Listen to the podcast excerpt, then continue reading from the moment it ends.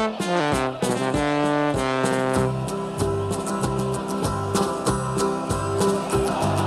we come, blue and white, and we're looking good. You'll be in for a fight, and we fight pretty good. Getting goals is our job, and we get goals good. Looking good, we are Carlisle United. Hello, everyone. You're listening to the Brunton Bugle, the number one place to get your Kynite fix in the podcast world. I'm Lee Rooney. And I'm Mike Booth. August is over and still no win for the Blues.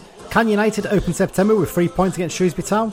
We look ahead to this weekend's clash with the Shoes at Brunton Park and do a little bit of review ahead of the transfer window closing.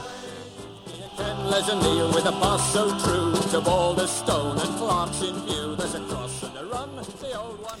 Yes, we're back to do a preview of this weekend's game. We've managed for the first time in a few weeks, actually, isn't it, Mike, to actually split up the Yeah. preview and the review episodes. Um, we did want to do it later in the week, but unfortunately, availability means that the only night that two of us are available is Wednesday night, isn't it? So it's the night before the window closes, one day to go. Just initial thoughts. We'll talk about a little bit more in a minute, but do you think United are going to get anyone in? Well, I think we need to. Um, Whether or not we do, I mean, from what I can understand reading between the lines, is that there's money in the bank to get someone in, but we're going to offload a couple. So Yeah. there might be even more money in the bank to hopefully get someone who really has the quality that we need.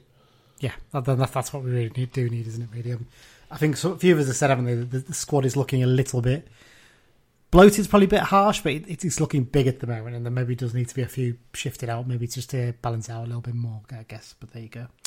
Right, let's get into them, Mike. Uh, obviously, first up, I've got to say a big thank you to our sponsors, the London Branch, for their support again this season. Uh, the London Branch is uh, open to all Kai United fans, wherever you live, whether that be, uh, you know, London, the South East, uh, you know, the Welsh Valleys. Um, The Galapagos Cork. Islands.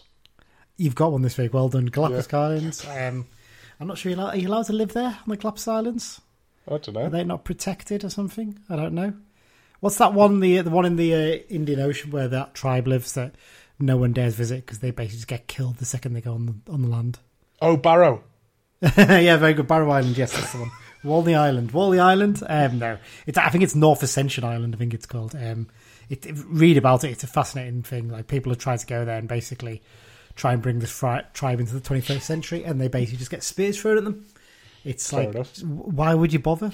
just, just, just leave them. Leave them be. Um, yes, so you, basically wherever you live in the world, you can join the Carlisle Sports Club London branch. Um, they sort out tickets and travel for away games. They do a lot of fundraising for the club as well. And uh, yeah, if you want to find out more about them, go to the website carlisle.londonbranch.org. Um, right, Mike. Uh, Dan's not given us the question of the week because he's been quite busy, but he's got a few bits for us later. But I've got a question for you. This isn't the question issue, it's just a sort of question to open you up. When do you reckon the last time we beat Shrewsbury Town in a league game at Brunton Park was? Ooh, that's a good question. And I feel like it's it's been a good while.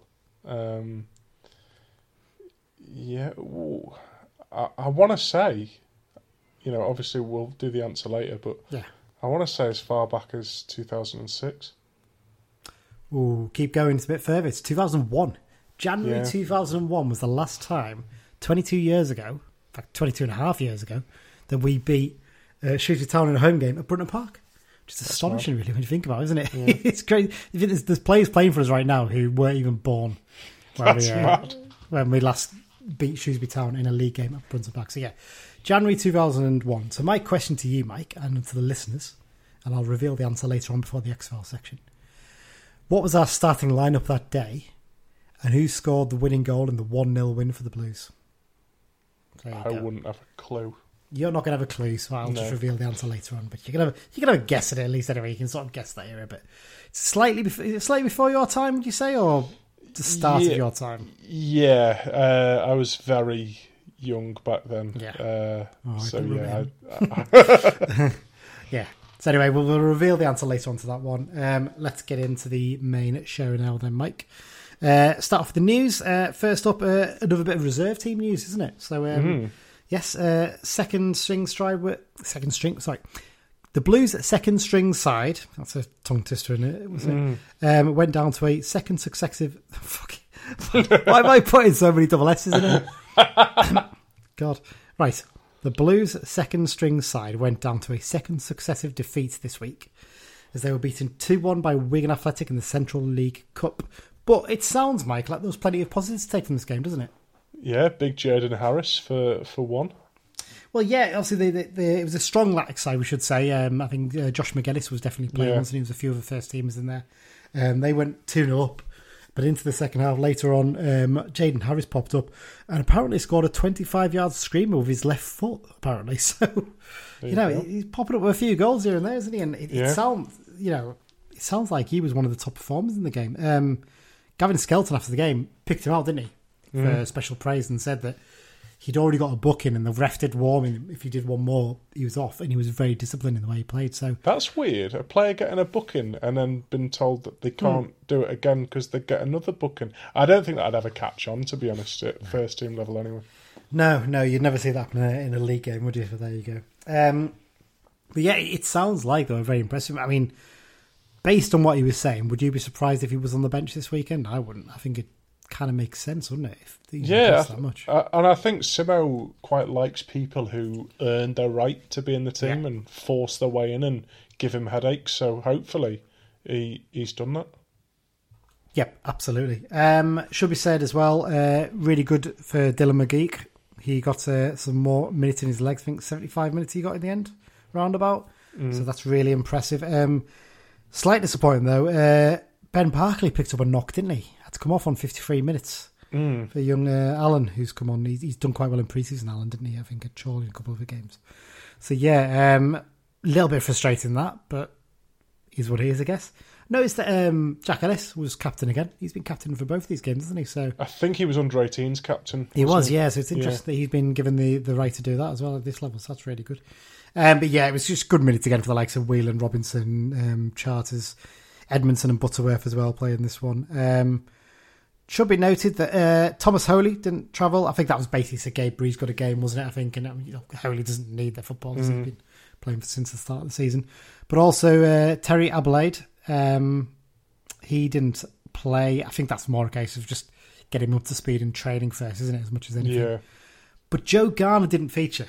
Now, Gav Skelton said that the latter two stay behind to do more training with the first team. That's Adelaide and Garner. But there are rumours circulating, aren't they? Because they both featured against Blackburn last week. I thought they mm. didn't need the minutes. There's rumours circulating about Garner now, isn't there? That possibly he's on his way out. Yeah.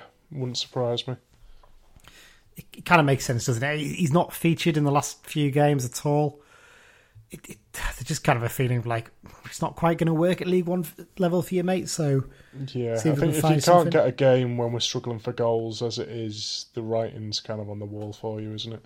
Yeah, absolutely. And the feeling I get is that he's, probably being told you can find something if you want. And he's smart enough to know, yeah, that's fair enough. And there's there's murmurs of a potential move to India, possibly, you know, because obviously there was rumours he was off there, wasn't there, before he joined us.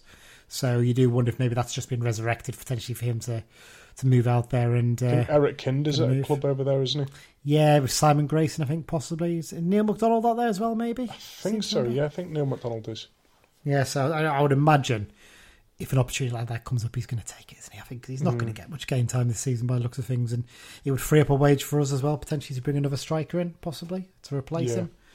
Um, yes, so that's interesting to see what happens with that. Uh, other news, a little bit of news is that Owen Moxon has been named in the PFA League Two team of the season. They had their uh, PFA end of season dinner a little bit late, but you know they got it done. And um, yeah, to be honest, the League Two team is exactly the same as the official EFL one, isn't it? So Mm. not really a huge surprise there, which kind of suggests maybe that the EFL got it right with their choices on top of what the player votes were. So obviously the PFA one is based on a player vote, it should be said. So I that think is so. fellow professionals. So yeah, Although I had no. to laugh the other day, I saw because you said on Monday that he hasn't really been hitting the heights Yeah. in League One like he did in League Two. But I saw something the other day with the top ten players in League Two in, in League One this season, based purely on statistics, and Owen Moxon is right in there. maybe it's just the high expectation we got him in the way he dominated games. He dominated games so much in League Two. He doesn't look quite as good in League One because it's tougher. Maybe that's Mm. what it is. It's, it's the perception. It, it just feels like there's another gear for him to step up. It's, it's it, we've got high expectations, of him, haven't we? Basically, so Mm. that's where it comes from. Um, yes. Uh, before we get on to talking about the Shrewsbury game, we'll look ahead to that, Mike. Um, yeah, so transfer window closes tomorrow. Obviously, we're going to be putting this out on Thursday morning, so it's not out of date by the time it comes out. But um, yeah, uh, we're expecting a busy last day, possibly. You know, maybe one or two going out, possibly a couple coming in. Do you reckon? I mean, to be honest, I think only really one is needed to come in, mm-hmm. which is a big target man. Um, yeah, that's all we need. I, I, mean, I don't think it'll be anything like that uh, transfer window we had under Keith Millen, where we brought God. in like five players in the last hour of the window. Um, is, yeah. Is there a slight concern that we're looking for our Jonathan Dinzey in the last day here, possibly? Uh, like I, I said the other day, I think sometimes other clubs have found their targets late on, and then that's pushed one of their strikers down the pecking order, and they're now willing to let go of them. Whereas earlier in the window they weren't. So hopefully, you know, we can. There'll be talented players available. Hopefully, we can we can get them, and we're not just getting the dregs of the barrel. Yeah. So you mentioned there, obviously, Joe Garner looks like he might be on his way out. There's a lot of murmurs about that. But one that we do know there's interest in is Corey Whelan. So Colchester United are apparently lining up a move for him. Uh, I, just feels like it makes sense, this, doesn't it, really? He's, he's probably fifth choice def- defender at the moment, maybe. You know, behind it wouldn't the, surprise me if he go if he goes on to be a bit of a Mark Ellis in sort of getting promoted from League Two quite a few times in his career, mm. but not really going above that. Yeah, I mean, look for me, I don't think you can understate how solid and reliable he was last season for us. Oh yeah, and, and he played a lot more games than people would think as well. Yeah, yeah. You look at I mean, you look at his record. I'm going to have a look at a sec while we're talking here, but his record's pretty good in terms of the amount of games he's played. But mm. it, it's just we've made that step up now, and it kind of just feels like mm, it's not. I don't know. Simo just doesn't seem quite so convinced, does he? Um, it's interesting. I just googled there, and uh, he's got a LinkedIn profile as well as Corey Whelan. So there you go. Um, and he's also a freelance writer. No, that's not him. That's a different Corey Whelan. Sorry. Um, well, actually, look at that. I mean, over his what, two and a half seasons of it, he's made sixty. Yeah, exactly sixty league appearances. Yeah. Yeah, it's not good but you know, but not bad going for someone who's been second choice for large chunks of that, hasn't he? Yeah, exactly. I, I, think his, his best position in all of his time with us was that right centre back role in the three. Uh, was, was he played he a few worse? games in other positions, but I think yeah. that was it. Was he any worse than than uh, Feeney in that position? I think he was uh, well, fairly similar. I, th- to be honest, I think Feeney is a better defender, but I think Whelan was more comfortable in that role. Yeah, Whelan's probably hasn't got the pace. That's that's that's, that's the thing mm. that hmm. let him down, isn't it? Really, but I I, I really like him. I, I I I think I feel like this is one of those ones where the club are just like, do you know, this is you know, how how do you put it? Where sort of doing him as a favour is the wrong phrase, you know what I mean? But we're basically, you know, it's a goodwill gesture almost, isn't it? You know, you've been mm. good to us over the last season. You've never complained when you've been out of the squad. You just got your head down. You've been a good professional we appreciate you want to play first team football. No worries, let's sort your move, that kind of thing. Yeah, you know, pay, so. pay, pay up a small chunk of his contract so it covers the extra he might not have got at his new club, and you know mm. everyone's happy. Really, hopefully, Colchester if he can get a move there, he can do quite well there. And you know, you never know. It's uh, yeah, good good luck to the lad. Whatever happens in the next Definitely. couple of days, and whether he stays or goes, you know, I think he's one we'd we all really appreciate his efforts last season. You know, yeah, and I think sh- should he come back to Brunton Park, I don't think he'd quite be getting the same re- reception that Morgan Feeney would no, be getting. No, certainly not. But he's, I mean, look, he played in the final, didn't he? You kind of forget yeah. he actually played in that player final. He was excellent. You know, mm-hmm. he didn't put a foot wrong in the game. Well, you forget so, you know, the semi final as well. Absolutely brilliant. Yeah. You know, and some of those games last I mean, the, the game away at Salford last season, he was fantastic in that game after yeah. coming on. You know, he's just brilliant, brilliant performance. You know, great, great player, good lad, and let, us see what happens in the next couple of days. Yeah, in terms of incoming, you mentioned there, big target man, we need him. I think it has to be a permanent one. There's been a few names flying about. I mean, jo- Josh Kayode has been one that's mentioned the last couple of days. It looks like he's probably going to go to Barnsley, unfortunately. But would you have him back if if he was available to us? Well, the rumor is 150 grand, which, like Luke Armstrong with the 500 grand, I think he's a player who could add to the team, but at that price, I, I think I'd rather have a loanee that you don't have to pay for.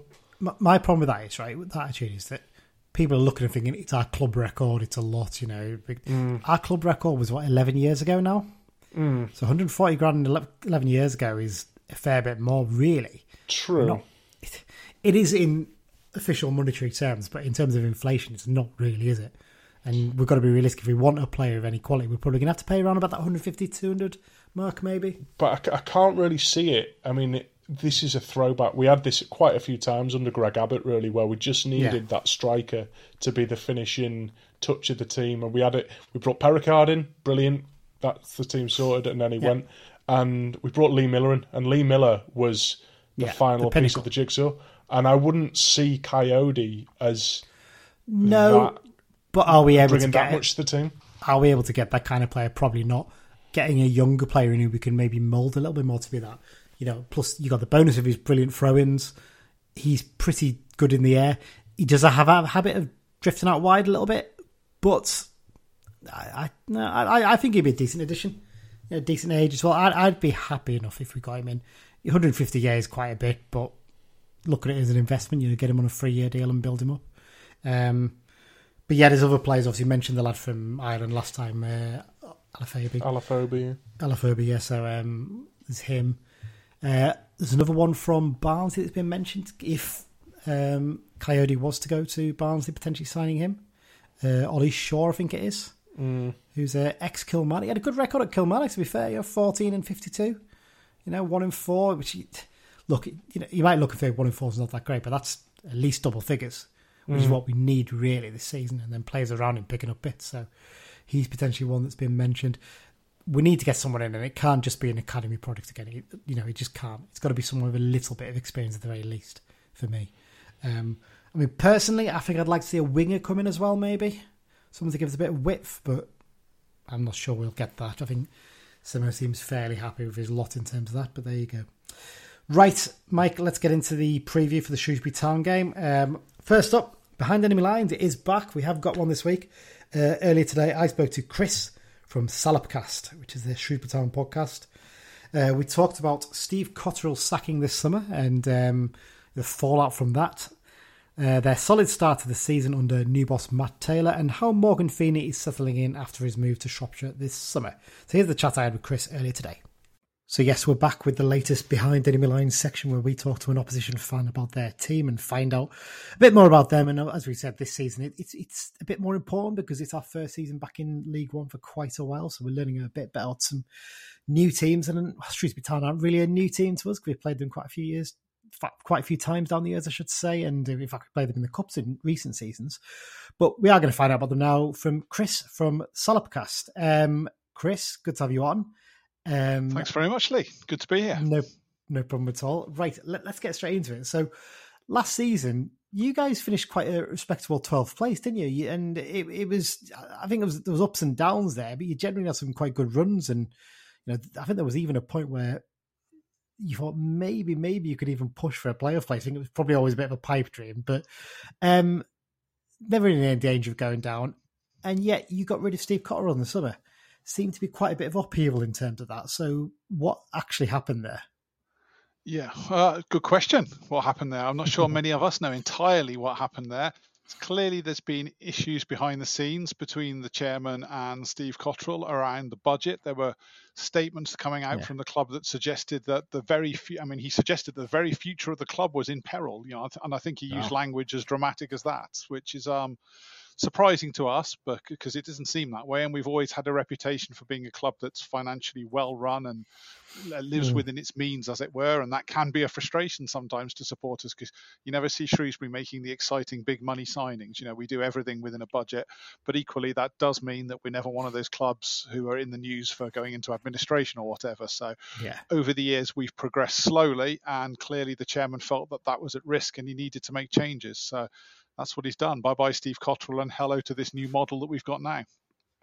It's an interesting one. I mean, Cotterill was one that kind of divided fans a bit. I've, I've got a mate who's a Shrewsbury fan I've known for years and years, and and he's been telling me that look, you know, he quite liked Cotterill as a manager, didn't necessarily enjoy watching the football that he puts on. It seems to be one that, I mean, look from the past and knowing what his teams are like, particularly that Cheltenham side when he first got into the football league, his sides can be quite agricultural, can't they?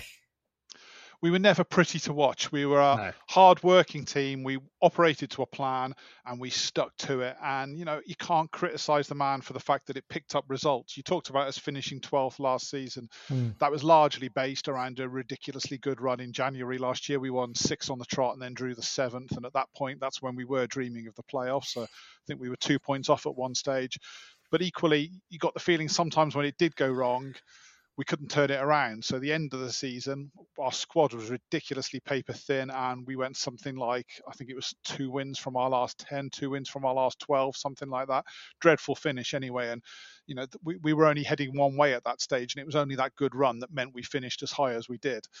But yeah, we were always hard to beat. You never see Shrewsbury get thrashed, and that was we we were a difficult. Well, actually, we lost six 0 to Charlton last season, so I should say you rarely see Shrewsbury get Yeah. thrashed. But we were a hard team to play against most of the time, and that was uh, Steve Cotterill's identity. Yeah. Um, so your new man's come in, Matty Taylor. I think you've also got a director of football who's come in. Is it Mickey Moore? I think to to work alongside him. Um, Yes, and Mickey Moore came first. We approached him before the end of the season. That's when it became clear that something was going on because Yeah. There was this bizarre news story that we'd made an approach for Mickey Moore as director of football. Steve Cotterill was asked about it before the penultimate game of the season and said he knew nothing about it. And the first he'd heard is when he'd read it in the press. So that's uh, that's when it became clear that to the supporters that things weren't right behind the scenes. So yeah, Mickey Moore came first, and that was a protracted thing, and it took until the beginning of June to get him in place and then longer still to get Matty Taylor in place so that we could actually start our recruitment for this season. So yeah, we've been pl- uh, behind the curve, as it were. What's your first impressions of Taylor? Because he he was in charge at uh, Walsall for a short period and didn't particularly impress, especially as Walsall had some fairly decent resources to work with at the time. Oh, I don't know if Walsall had decent. I don't know enough about Walsall to know if that's true. I, I, I do know Walsall have been a club that have had all kinds of problems, and Yeah, yeah, he true. definitely didn't do a great job there. But it wasn't just him. So they had Michael Flynn when they sacked him, and he was supposed That's to be true. the big saviour, and that didn't work either. And Flynn's a well regarded League Two manager. So I didn't worry too much about the Walsall thing. I, I guess we had to trust that Mickey Moore knew what he was doing. He'd been very clear that he wanted a good coach rather than a manager to come in.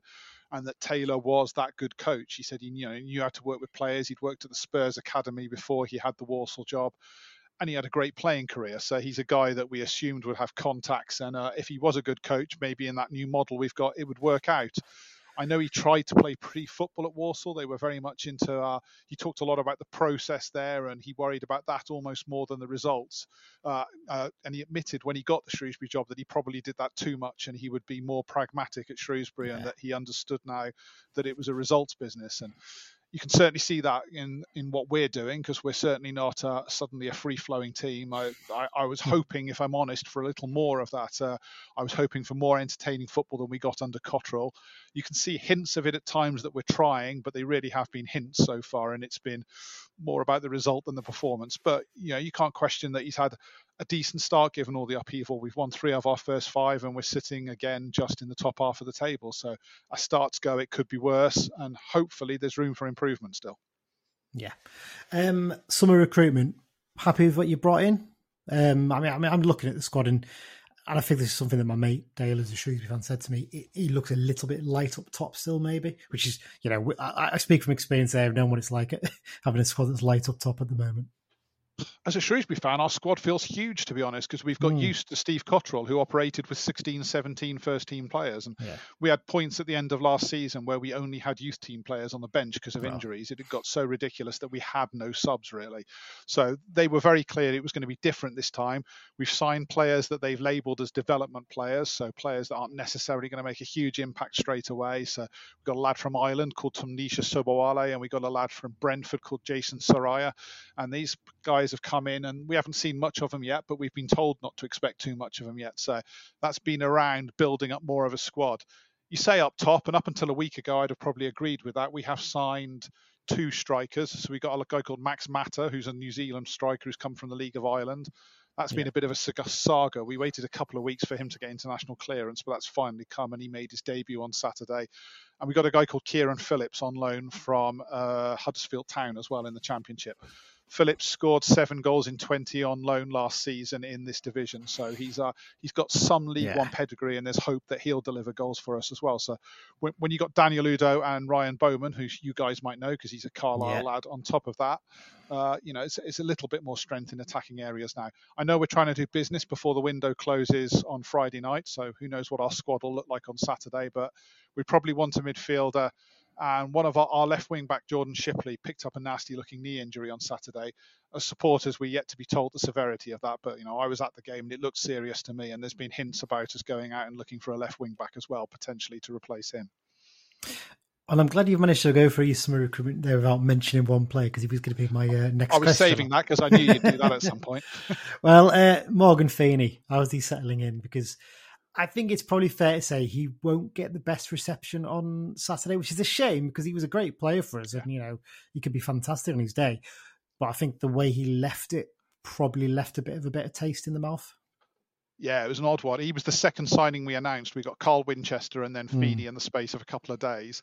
And the Feeney one was, I suppose, a bit of a statement by us in a way, in that we're signing, you know, the captain of a newly promoted team in our division, and we were, you know, from our perspective, good signing, good solid signing, who was going to strengthen. We we needed somebody in defence. We'd just lost Matthew Pennington, or at Yeah. that point we hadn't, but we knew we were going to, and he's now gone to Blackpool. So Feeney was the ready-made replacement before Pennington had even officially gone. So yeah, I was pleased with that signing. I'll be honest, if I was looking at that as a Carlisle fan, I'd have been a bit annoyed. I'd have thought Shrewsbury Town, who the, you know, why the hell has he gone there? They're no bigger than us. Uh, I've seen some on social media some angry Carlisle fans who, you know, stating that you know we're the bigger club than them. You know, obviously I'm a Shrewsbury fan. I'm biased. I'm not going to agree with that, but I would say we're a, a very similar status. We've both predominantly uh, bobbed along in leagues one and two in our history. We've both had spells in what is now the championship. I think you know, okay, you've been to the top flight. We haven't managed that yet. I say, yeah, you got a dream. But uh, one season there. We, we can't really yeah. brag too much about it. I don't see huge differences between the two clubs. You are getting more supporters at, at the moment, but that's a relatively recent thing that your crowd seem to have rocketed up a little bit in recent in the last couple of seasons.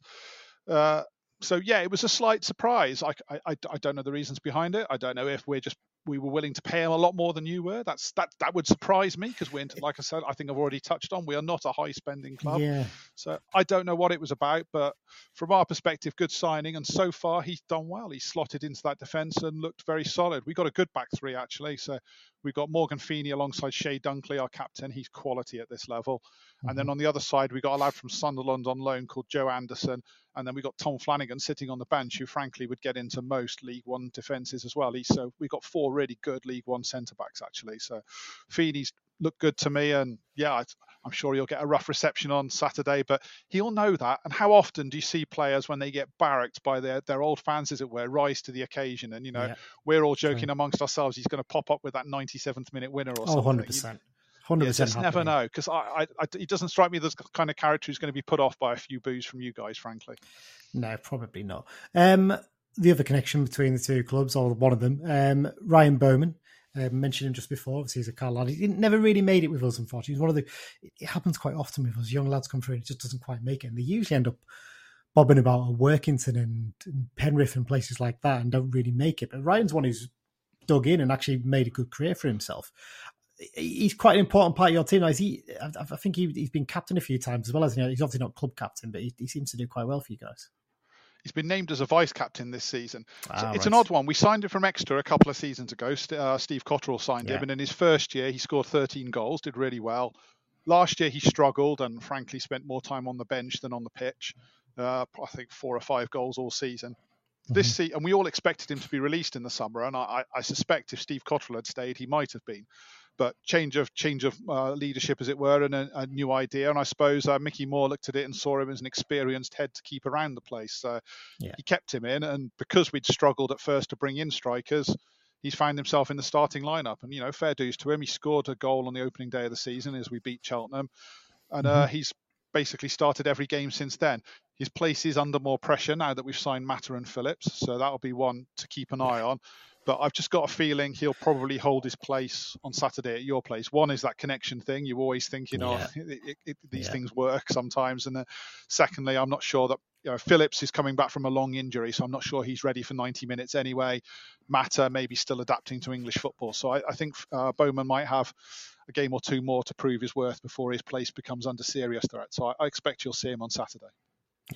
Um, the, the final sort of connection I want to talk about is obviously the man who's in charge of Brunton Park, Mr. Paul Simpson. He was also in charge of you guys for a for a while as well. What what, what what's your um, reflections on his time in charge at Shrewsbury? I think he it's interesting because he the only job he ever talks about, he said he had a bad time and didn't enjoy it, was at Stockport, which was after you guys, obviously, but.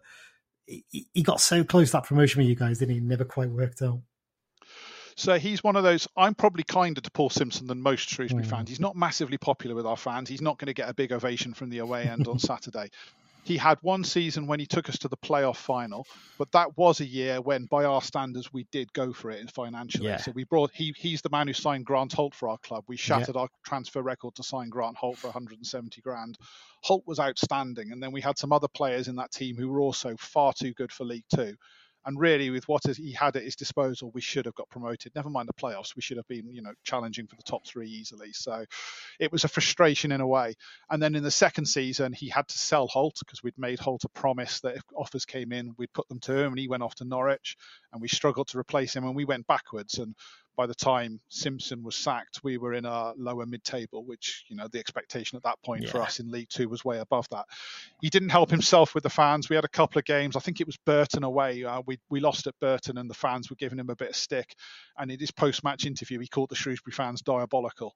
Now managers say things in a, in a Yeah. post-match interview. It's it's tense. It's het up. And I used to be a sports journalist briefly, so I've been the person asking those questions in my career. And I feel a little bit more sympathy for him than maybe some Shrewsbury fans do. But that diabolical comment has haunted him with Shrewsbury fans ever Yeah. since, and they won't forget.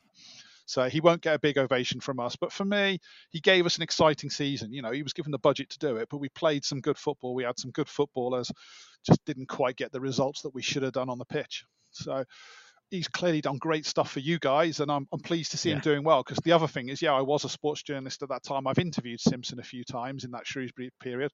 I wasn't the Shrewsbury reporter, but I got to speak to him a few times, and he was a good guy. I liked him as a human being. I really liked him as well, and you know, I just he's the kind of person I want to see successful, and I think he deserves success, and I'm pleased he's getting it with you. That's good to hear. Good to hear. Um, quickly before I do a prediction, just in terms of your general start of the season, are you pretty happy with it then? In terms, I mean, just looking there, you're not conceding many goals. As you mentioned there, you've got a very good defence, and maybe the goals will start to come now. You've got those signings in, I guess. Yeah, we've been solid. Uh, it's been a summer of upheaval. We've lost players that we wouldn't have wanted to lose. We've lost a manager, obviously, and th- a lot of change. So we didn't know what to expect. I think there was this feeling that it might the wheels might come off and we might find ourselves embroiled in a relegation battle. And who knows, we may we might yet find that. But fingers crossed. So far, we've been solid. We've got those three wins from five. I think the fixture list has been kind to us. You know, we haven't mm-hmm. had to play your derbies or your Portsmouths or anything so far win over Cheltenham at home. We lost at home to Lincoln. Away win against Fleetwood, who were struggling themselves, and that was against ten men, by the way. I don't know if you saw that, but we played Yeah. half that game on Saturday against ten men after their goalie was sent off. So, I think you know we've had a few things go our way, and I suspect there's tougher. Well, there are definitely tougher fixtures around the corner for us. So. We've had, I think it was, we needed to get points on board early, but we've done that. So hopefully that'll give them confidence and uh, hopefully we can kick on again on Saturday, get a win against you guys. That would be nice. And suddenly we're in a good position. Uh, well, in that case, it brings me to the point of asking you for a prediction for the Saturday's game. I'm going to guess it's probably going to be going for a win. I'm, based on what you just said there. I'm humble. I'm humble, Lee. So I'm going to say a draw. Actually, I, I'll take a draw at your place. Uh, I'll take a draw at most places away from home. We're not always the best travellers. Uh, One-one. I think it'll be a competitive game. Uh, you you seem to get ten thousand crowds these days, so I suspect it'll be noisy, intimidating. I'll take Yeah. a one-one draw. Yeah, I, I think I Morgan think most Feely of with an equaliser in the last minute, yes, of course he will. Of course he will. That'll be, just be typical. Uh, Chris, thanks for your time and all the best for the rest of the season after this weekend. Yeah, big thanks once again to Chris for giving up his time early today to speak to me about Shrewsbury Town. Um, yes, uh, nice little mention, I think, without realising it for Dan there. He was talking about there's some fun saying about Carlisle are much bigger than Shrewsbury these days. So I think he, he might have been talking about Dan's comments on Twitter there, which is good fun, but there you go. Um, Yeah, Mike. So Shrewsbury Town at home. Big game, this isn't it? Yeah. Yeah. So have gone five games. Was it five games in now without a win? Really need to be looking to get three points on the board now, don't we? Yeah, definitely, definitely. Um, I'm hoping that the Morgan Feeney element of it actually creates a bit of an atmosphere, a bit more of an atmosphere than if we were playing just, I don't know, Cambridge at home or someone. You know, I'm Yeah. hoping that there's just that little bit more to it for fans and really get behind the team and finally get that first win of the season and a big monkey off our back. Well, we'll get straight into it then. Morgan Feeney, let's talk about him. So, obviously, left the Blues in the summer. Um, been a lot of talk about that since then, you know, in terms of, you know, was it a sideways step? I think most would agree. I think most Shrewsbury fans would probably say, yeah, it's a bit of an odd one, bit of a sideways step for him, but he's made the move. He's probably going to get some stick because of the way it happened, and Simmer's clearly not happy that he didn't tell him and just went and did it. Um, do you think he's going to be bothered about that? Uh, well, yeah, it depends what you mean by bothered. I think uh, he's probably going to get some stick, and he strikes me as the kind of player who might want to score a goal on the back of that stick to wind people up a little bit. it strikes me that he'll just up his game. I don't, I, I don't think he's the kind who's going to be bothered about it. No. I think almost the silent treatment would be better for him, wouldn't it? Really, just completely ignore him and just not give him any appreciation would be better than booing him. Almost. What do you reckon? I don't know because I felt he, really seemed to thrive when people were supporting him and cheering him on and Yeah. shouting his name when he made a sort of a good block or Yeah. a good clearance and stuff. So I don't know. Maybe from his side of things, he might think I gave this club everything, and these fans are booing me. You know? uh, so yeah, it'd be interesting to see how it goes. I feel it could go one of two ways. Yeah, it's kind of one of those ones, isn't it? Like you look at what happened with, Patrick. Patrick was honest and said, "Look, I want to play as a winger," mm. which you know it, we think's a bit mad, but you got to respect him. He stuck to his guns and said, Yeah. "You know that that's what I want to do." He's he's dropped down a division and moved a bit closer to where he's, he's from originally to do that. Um, and then you've got you know Kristian Dennis who turned down the, the one year plus deal because he wanted a two year deal and he wanted to be close to home. You mm. totally respect that. You be honest. Mm. Feeney left us hanging. That's the problem. There's a way of doing it, isn't there? Really, in mm. terms of that kind of thing, and you know, you know, his, his agent can say what. Sorry, not his agent. His agent's girlfriend can say what she wants on Twitter about it, but you know, they're the facts. He he didn't. He didn't tell Simmer Yeah. the, the full crack, and I'm sure if he just told Exactly. Simmer, "Look, I've been offered a good deal by Shrewsbury. I'm going to take it."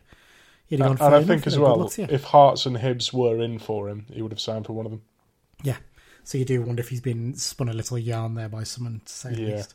Um, but yeah, look, he, at the moment, he'd probably sit there and looking, I've made the right decision because look where they are in the league compared to us at the end of the day. Mm. So, you know, he's probably the one having the last laugh at the end. Hopefully, we can get the win on uh, Saturday and uh, start clawing a few points back to get a bit closer to them. Yeah. Um, yeah, Shrewsbury Town, in terms of their uh, summer signings, Mike, obviously we've touched Feeney already. What about the rest of them? What, what, what's your thoughts on them? Um, well, for me, I would be concerned with the players they've lost uh, more so than the players they've brought in. Um, like um, Matthew Pennington to Blackpool, I think was a big loss. I think Feeney is his replacement really, um, and Luke Leahy to Wycombe, big loss. Yeah. Captain, Um. Yeah, um, but they've they've kept hold of a couple of decent players. Um, oh, what's his name? The uh, midfielder now can't remember. Um, Elliot Bennett, uh, Tom No. Bayliss. Tom Bayliss, that's the one. Yeah, because he went to Preston a couple of years ago for Hmm. like two mil, Did he? and then yeah, that's and I think that's literally like 2019. wow. Um, You say a couple um, of years ago, that's five years ago now. Well, yeah, nearly I- five years ago, isn't it? Th- So- That's ridiculous that 2019 is five years ago. But yeah, but, um, yeah. Either way, uh, Yeah. he's he's a really good player, um, and obviously, you know, Ryan Bowman. We know what he can do. Um, so yeah, they've still got some good players. Um, yeah. yeah, it's just uh, they're one of them. I, I couldn't at the start of the season see them near the top end, but I couldn't see them near relegation either. They've sat, obviously, Adrian O'Brien has left as well to go to Sutton United on loan. I think they were expecting big things of him when they signed him, and he hasn't quite turned out to be the player they hoped. Yeah. Um, Yeah, in terms of signing, I'm just looking at a few of the other ones here. I think Mal Benning's a good signing, actually. He's a good experienced player at the low league level, isn't he? You know, for Port Vale and Mansfield in the past. Um, Max Mata's an well. Sorry? Carl Winchester as well. Carl Winchester, yes, couple sorry. It's, that's, that's a really good shot. That I mean, Mm. He was excellent at uh, Forest Green Rovers a couple of years ago, seem to remember. Yeah, and Cheltenham as well. He Yeah. was there, I think. Yeah, it didn't quite work out at Sunderland for him, I don't think, but he's you know clearly a good player at League One level. Um, yeah, uh, who else? Um, Max Mata's an interesting one, isn't he? Signed from the Irish League. You know, we were talking Mm. about players from the Irish League. I think you mentioned it actually, didn't you? I think possibly. I think you said he was a possible good signing for us, and obviously turns out he'd already gone to Shrewsbury. So in the end, he- I think they were waiting on the um, the what you call it, weren't the international clearance to get him in, possibly. So that's probably why he didn't get mentioned earlier. Mm. Uh, Kieran Phillips, he had quite a good load spell last season, didn't he, at uh, Morecambe? Seven goals in 20 appearances in a poor side, so Yeah, yeah, can't really argue too much with that. I mean, that's what, you know, 14 goals over a season normally. Um, looking at the squad and the players they've already got in, um, Tom Flanagan, like he's a defender most teams at our level will be quite happy to have, wouldn't they? Um, midfield, Elliot Bennett's got a lot of experience. Elliot Forbes on loan from Luton. As you mentioned, Ryan Bowman is the tax one that stands out. He it looked like he might have been on his way out in the summer, Mm. potentially, before um, Cotterill was sacked, but they decided to keep him on for a bit of experience and then, you know, he started the season fairly well, so, you know. I think he's club captain as well, isn't he? No, it's, um, oh, what's his name? Uh, da, da, da. I think it might be Chey Dunkley is the Oh, club okay. captain at the moment. I think, yeah. I could be wrong with that. I think um, I'll have to double check, but yeah, I'm fairly sure he is. He's, I think he's vice captain. I think that's what he is. Uh, Ryan Bowman. So there you go. Um, so yeah, last time out for Shrewsbury. Um, sorry, before we even get into that, I should, should say, um, yeah, Matt Taylor brought in as their manager this summer. What do, what do you think about that? Because he didn't do that well at Walsall, did he? no. Um, yeah, it seems a bit of a peculiar one. Uh, yeah, it seems he's kind of uh, one of them names on the merry-go-round a little bit now. Because I think, was he at Exeter? You're thi- no, you're thinking of there's the- annoyingly. there's I'm thinking of the other one. Taylors. Yeah, you're thinking of the yeah, one who's at Rotherham now. Yeah, so basically there's there's two. He's the one who. So the one at Rotherham is the one who was a player at Exeter. He was a goalkeeper back in the day, then became a defender, and then Yeah. obviously he's been a coach. This Matt Taylor is the Portsmouth goal of the season, lob from the halfway line. Yes, yes. Ex West Ham as well player. So he Yeah, he, yeah, he was yeah. coaching at Tottenham, then he got the job at Walsall. Didn't do very well, lost that, and has now Yeah. got this one Shrewsbury. I'd say he's one of those ones who he's one of these ones who's seen as a really good coach at academies and does a really good job, and clubs think, "Oh, we'll go for him, we'll bring him in."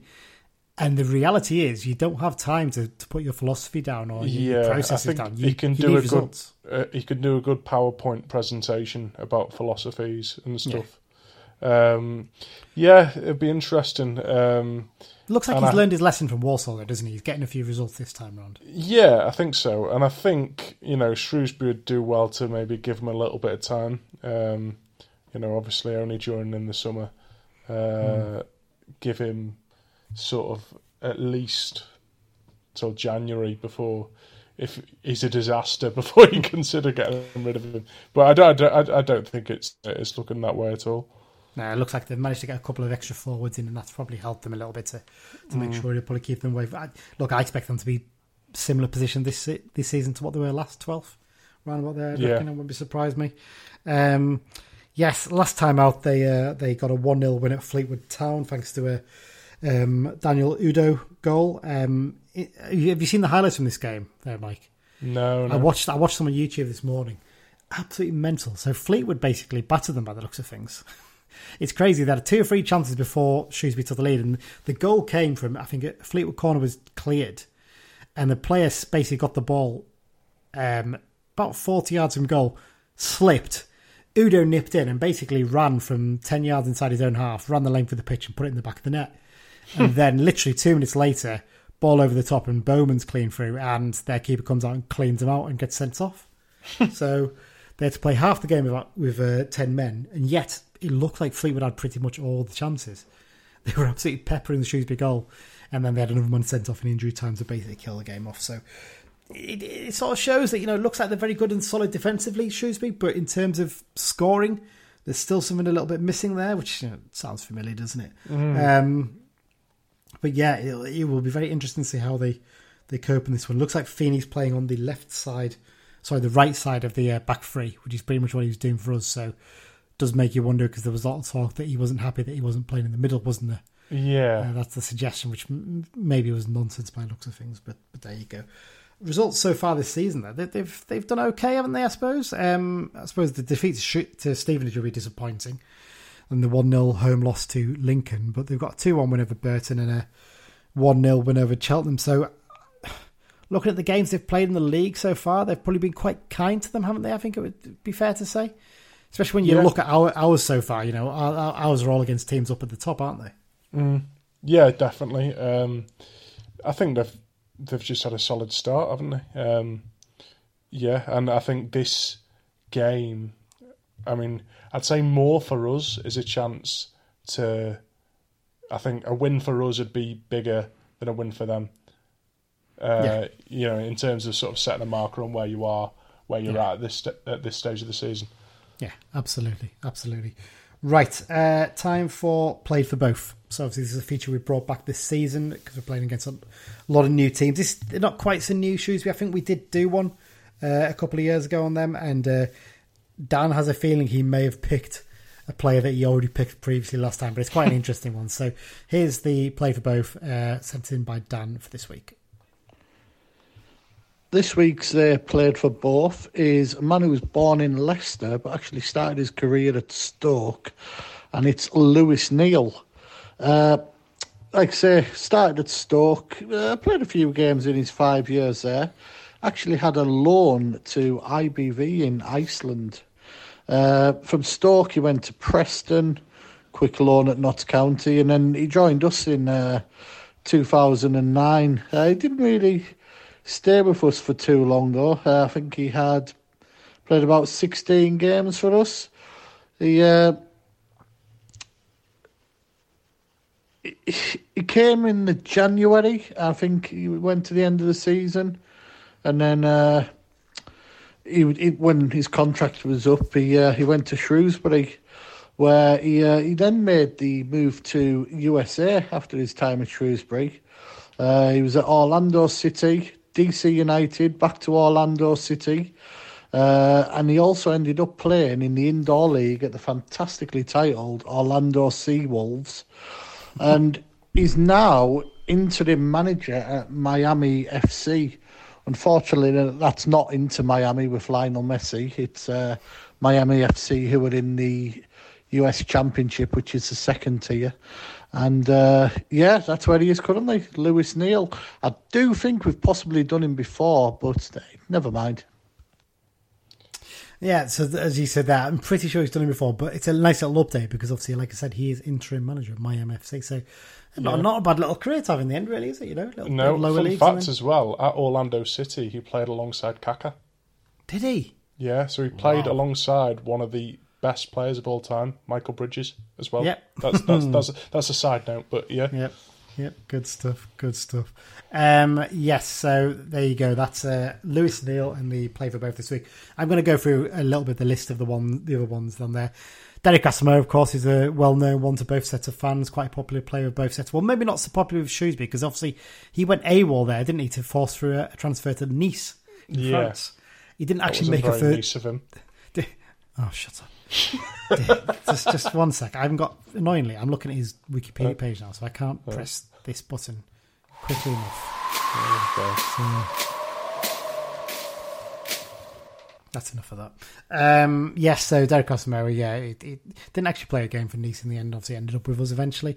Uh, Austin Berkley, there's a great name from the past. Um, early noughties, I think under Roddy Collins, I think in the period where we were signing two or three players every week on like one week or one month contracts. It was a bit mental back then. Uh, the legendary Frank Clark, of course, he he played for both. Uh, Sam Cosgrove, Russell Coughlin, another player who's uh, very popular at both sets of uh, fans, I think. Um, John Cullen, that's a real name for the past. Jamie Devitt, who seems to have been on loan to half of the lower leagues, I think. Uh, Anthony Gerard, you know, he's uh, you kind of forget how good he was in that one season we had him, wasn't he? you know, he played a decent part, and obviously he was a big lad back then. But uh, you know, Yeah. good, good player, good player. Um, Alice Gilead, uh, Paul Gorman, uh, Montserrat's finest, Anthony Griffith, um, Jeremy Haylan, um, David Hughes. David Hughes is one of the one game wonders. Disappeared after I think 60 minutes of his first game. He was a Hmm. big signing on loan, and everyone was expecting big things of him. You think he went from Shrewsbury to Cardiff for like half a million pounds years later on, which is mental. Well, Um, saying I've expected big things, you missed one, Stephen Hindmarch. yeah, oh, Stephen Hamish has one who never quite lived up to the hype, didn't he? Yeah. Um, I'm, I'm I'm skimming through a few here to be fair. but Jamie McClen, uh, Sean Miller, and Paul Murray both were there. Um, Jamie Proctor had a spell at Shrewsbury as well. David Raven had a decent spell there. And it and it will always baffle me why Dan never chooses Ian Stevens on these things when he's available. so he, maybe maybe he's saving him for Bolton. I'll double check with him on that. I'll make sure he picks him at least one time I need to give him five minutes to talk about Ian Stevens, don't I? Only Uh, five. yeah, no. James Tavernier, uh, Mark Tierney, uh, and Stuart Whitehead and Mark Winstanley both had uh, spells there as well. So there you go. Right, let's talk about the Blues then, Mike. Um, it's a tough one to judge this one, isn't it? Because Yeah. it wasn't great last week.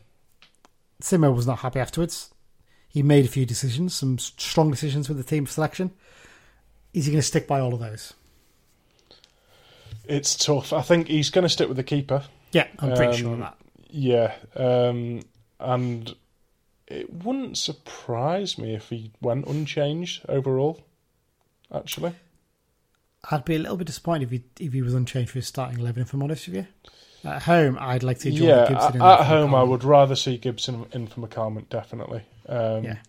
Barclay, you know, he picked up a knock the other day, so it wouldn't surprise me if the back three is unchanged. You know, imagine maybe Jack Ellis comes onto the bench as the other defender, or maybe Jack Robinson possibly. Yeah. Um, but front front two, it wouldn't surprise me if that's unchanged. Yeah. So I mean, we'll talk about that in a sec. But Jon Mellish, do you think he's likely to be punished for his uh, throw-in, or do you think that was maybe more a look? You can take this. I know that the keeper's messed up a bit here, but you shouldn't have done it. But the keeper is also to blame. But you can take the stick that I'm giving you here, John. Yeah, I think Mellish has to start, to be honest. Yeah, I think it meant mental not to. So midfield, would you bring in Gibson? Would you bring Harris on the bench? Uh, yeah, I would. Hundred percent. I'd. I'll be honest, yeah. I think I'd probably drop Charles from the bench. Might seem harsh, but when he's come on, he's not really. He's been caught on the ball a couple of times, and he needs to. He needs to really. He did it again against Port Vale, and I was thinking, you just need to get. You need to be a lot sharper when you're on the pitch. He did pick up, to be fair, and he got better, but Yeah. you can't just come on and be cold. You've you've got to be ready and ready for the the pace of the game. Um, Espe- I'd especially when Harris is really sort of, you know, knocking on the door a bit. Yeah, yeah, he's shown what he's got, hasn't he, in these games? Mm. Um, okay, then attack. You said there. You're going to stick with the front two. Uh, Do you think we should maybe be sticking with a front two for a little while now to try and build up a partnership of some sort? Obviously, depending on whether someone comes in tomorrow, but yeah, Yeah, I, I think I think so, and I think, uh, you know, I could argue Maguire and Plange played well against Port Vale. They just didn't quite score.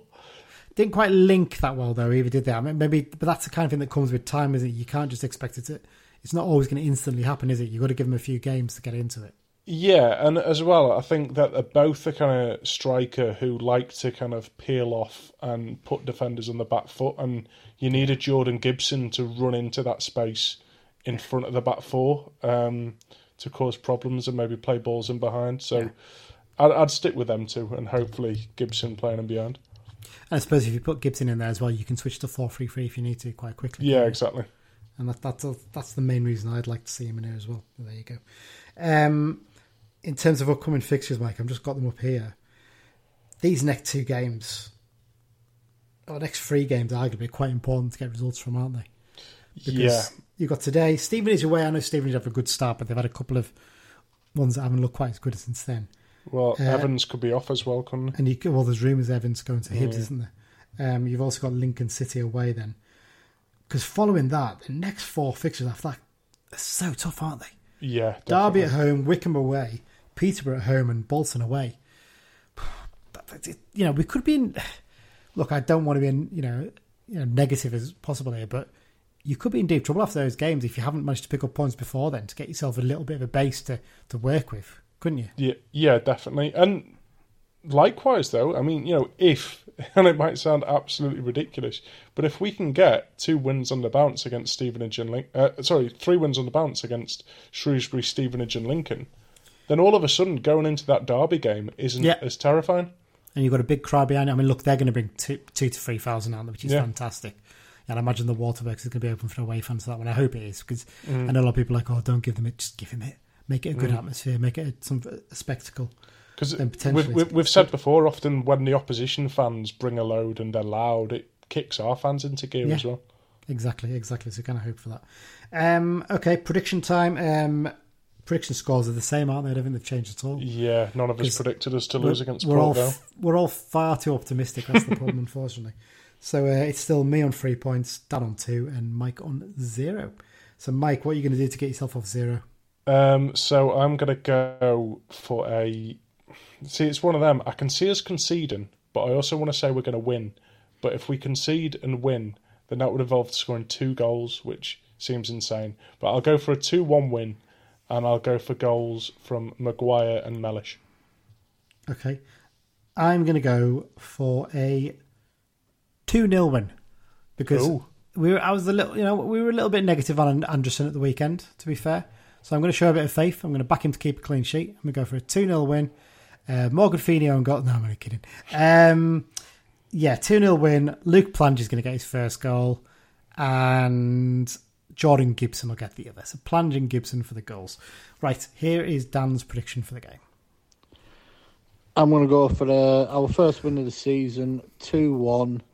And I'm going to go for goals from Owen Moxon celebrating the uh, ending of the transfer window and his uh, remaining at Brunton Park. And I'm going to go for Ryan Edmondson to get the other. Well, there you go. We didn't really mention that in the transfer talk, did we? Owen No. Moxon. Do we think? Do you think he's going to stay? Um, well, from what I've heard, Blackpool are the only ones who have been making serious Yeah. inroads towards him, and their midfield is looking quite stacked now. So Yeah. it wouldn't surprise me if they're no longer interested. No, and it, it sounds like the club are not really interested unless the, the offer's silly. Really, like Yeah. when talking about close to seven figures, basically, is what they're, they'll be considering. So yeah, I could totally understand that, and that, that's that's r- exactly the right way to do it. Right before the XL section, let's do the answer to this week's question of the week. So I told you the fact that the last time United beat Shrewsbury Town in a league game at Brunton Park was in January, 13th of January 2001. Uh, it was a 1 0 win. So what, what was the starting 11 and who scored the winning goal that day? So you want to have a try and guess at the goal first, Mike, maybe? Um, I'd go Steve Soley. Bang on the money. Yeah, Steve Soley got the winning goal in that game, 1 0 win. So that's one of your starting 11 you've managed to get there. Do you want to have a crack and try and guess as much as you can of the uh, starting 11? Uh, I mean, this is going to be a struggle. I'm just going to name players that I'm pretty sure were at the club at that on, time. goalkeeper. Uh, goalkeeper was it? Was Peter Keen there? It wasn't Peter Keen in nets that day. Would it have been Luke Weaver? No. I haven't So got. this is under, I should say, Ian Atkins was manager at this point. So I might give you a bit of a hint of who the players were. Uh, Ian Atkins was manager, so no, I haven't got a clue on the keeper. Matty Glennon was the goalkeeper. Ah, okay. Uh, we had a back five that day. Uh, Do you want me to just name it? Because you're not going to get these. uh, so well, I'll, I'll go Stuart Whitehead. yeah, Stuart Was was there? there. Yeah, yeah. Um, Lee Andrews. Uh, no, Okay. he wasn't involved that day. Actually, funny enough. Uh, Peter Murphy. Uh, da, da, da. I'm just sorry. I'm just looking at Peter Murphy. Now Knows the season too early. Okay. Yeah, I'm hopeless at this. I'll, I'll let Okay, you take well- it away. I'll have a go. you know what? Surprisingly, it actually wasn't a back five. I'm just looking there because I thought we played a back five most that season under but we didn't actually have they. So it was a uh, Matty Glenn in the net. Uh, your back four was Mark Birch at right back, Lee Maddison at left back, and then your two centre backs were Stuart Whitehead and Mark Winstanley, previously mentioned. Uh, Shrewsbury connections there. Gordon Connolly played on the right of midfield, and then you had I say right midfield. It's kind of a weird one because it was almost like a 4 3 1 2. So you got Connolly, Mick Galloway, and Richard Prokas in midfield. Steve Soley sort of just behind your front two of Scott Dobie and Ian Stevens. And your two subs that were made that day, Tony Hemmings came on for Mick Galloway, and Carl Heggs came on for Ian Stevens. So there you go. That was the team that day. I'm just looking at the uh, Shrewsbury team. Ryan Lowe, the future Preston manager, was uh, on uh, up front for them with Nigel Jemson, our old friend there. So there you go. Right. Let's get on to the X File section then, Mike. Um, not too much to cover this week. Um, fairly quiet week last weekend, extended by the uh, National League having the traditional uh, bank holiday games as well for them. So they have games on Saturday and Monday over the August weekend. Uh, but starting on the Friday night, Nakhi Wells, he scored for Bristol City in their 1 1 draw at Hull City. Onto the Saturday, uh, James Tavernier scored for Rangers in their 2 0 win at Ross County. You haven't seen this goal. It's a brilliant, brilliant finish. Really, really good goal. But then he, he always scores over brilliant free kicks or long ranges or penalties, doesn't he? So Yeah. there you go. Uh, Omari Patrick, he scored for Sutton, but they lost 3 1 at Newport County. Back to Friday night, Adam Clayton, he got sent off for Rochdale on their 2 2 home draw with Bromley. There's nothing quite to bring you down to earth when you've been relegated to the National League, is there? Then a home game where you draw against a team from the M25 non league circuit, isn't it? Yeah. It's a, it's quite the eye opener. I think it's fair to say. Uh, it is a really good one. Mark Beck, he scored uh, and conceded his great start to the season, his hundredth career goal uh, in Solihull Moors 2 0 win at Oldham Athletic, and that result puts them top of the National League after six games. Really, really brilliant, isn't it? I mean, look, uh, you know what? I'm going to put it out there, right? Compared to somebody, if we offer the chance to either have a a young sort of untried target man from a under 21 setup at a Premier League club tomorrow, or Mark Beck coming back, what would you rather have? I think Mark Beck's more what we need, definitely. Yeah. Um, I'm not sure he's League One quality. I'm not saying I'd want him, but if you had the choice no, of the two, but I think his I'm time in non-league as well would toughen toughen him up into more Yeah. what we need right now. He's not quite. I don't think he's ever quite going to be good enough for football league level. Maybe League Two at best, but mm. but you know, fair, fair play to him. Like 100 goals is, is fantastic tally to reach for any player in their career, whatever level they've been playing at. So great stuff for Mark Beck there. George Glendon, he scored for Chester in their 2 0 home win over Farsley Athletic, and another terrific one here. Owen Windsor. He netted from the spot as Chippenham Town beat Slough Town 2 1 at home in the National League South. Yeah, so not a huge amount in terms of uh, goals this weekend. A little bit more to add though. Uh, Danny Devine, he's got himself a new club, hasn't he? He's gone yeah, to he's Guiseley. really gone downhill, hasn't he? Really. It's a strange, wasn't it? Because you know what, he looked very capable when he played Yeah. on the on the beach, but it's just not worked out for him, has it at all? Hmm. Real shame that for him, but there you go. Um, and obviously back to the PFA awards. Uh, Brad Potts, he won the goal of the season for his stunning volley for Preston against Luton, and James Trafford was named in the League One team of the season. And I think that's it, Mike, isn't it? Yeah, that's any it. X File stuff, and that's also it for this week's uh, preview episode. Um, yes, thanks once again, Mike, for joining me. Thanks once again to our sponsor, the London Branch, for their support this season. Always appreciate it. If you want to get in contact with us, you can find us on Twitter uh, at Brunton Bugle and also on Instagram under the same handle. You can email us, bruntonbugle at gmail.com. We're also on Facebook. Just search for Brunton Bugle and click like, and you can also send a message on there. Um, and you can find us on the Be Just and Fear Not Facebook group. All three of us are on there, so you can, if you need anything, just find us there. And yeah, that's it. So you're not at the game this weekend, are you, Mike? I think your next game's Derby, is it? Yeah, my next game will be the uh, Derby home game. Glory Hunter. Yeah, I know. there you go. There's not much glory at the moment, is there? But there you go. But no, Yeah. we're just all hoping for a little bit of good news tomorrow in terms of the transfers, aren't we? And you know, hopefully get someone over the line and boost the squad. Have the, uh, you know, it's one of those ones. It's frustrating because J.K. Gordon's been linked. I'm sorry, I'm going to be tangent here when we're finishing, but J.K. Gordon looks like he's about to sign for Cambridge, and you kind of feel like could we have held off on signing Plange and hopefully got J.K. Gordon back instead? There's a suggestion he didn't want to come north, which maybe explains why he's gone to Cambridge. You know, he's done one triple B, he doesn't want to do it again. Mm, But you do wonder if maybe we could have been a bit more patient with some of the signings, which I'm sort of inclined to think the same thing. I only want us to get a target man if he's going to be good enough. I Yeah. don't want us getting some untried youngster who's not going to be up to the job. no. I would rather we waited until January and just worked our way through till then. But some of our best loanees that we've had have been completely untested, and we've been their first games in the Football League. True, but we've got a few too many of them at the moment. That's the problem. So it's just the way it is. Mike, thanks for joining me. Cheers. Always, a, always a pleasure, and uh, thanks for listening and up the blues. Up the Blues.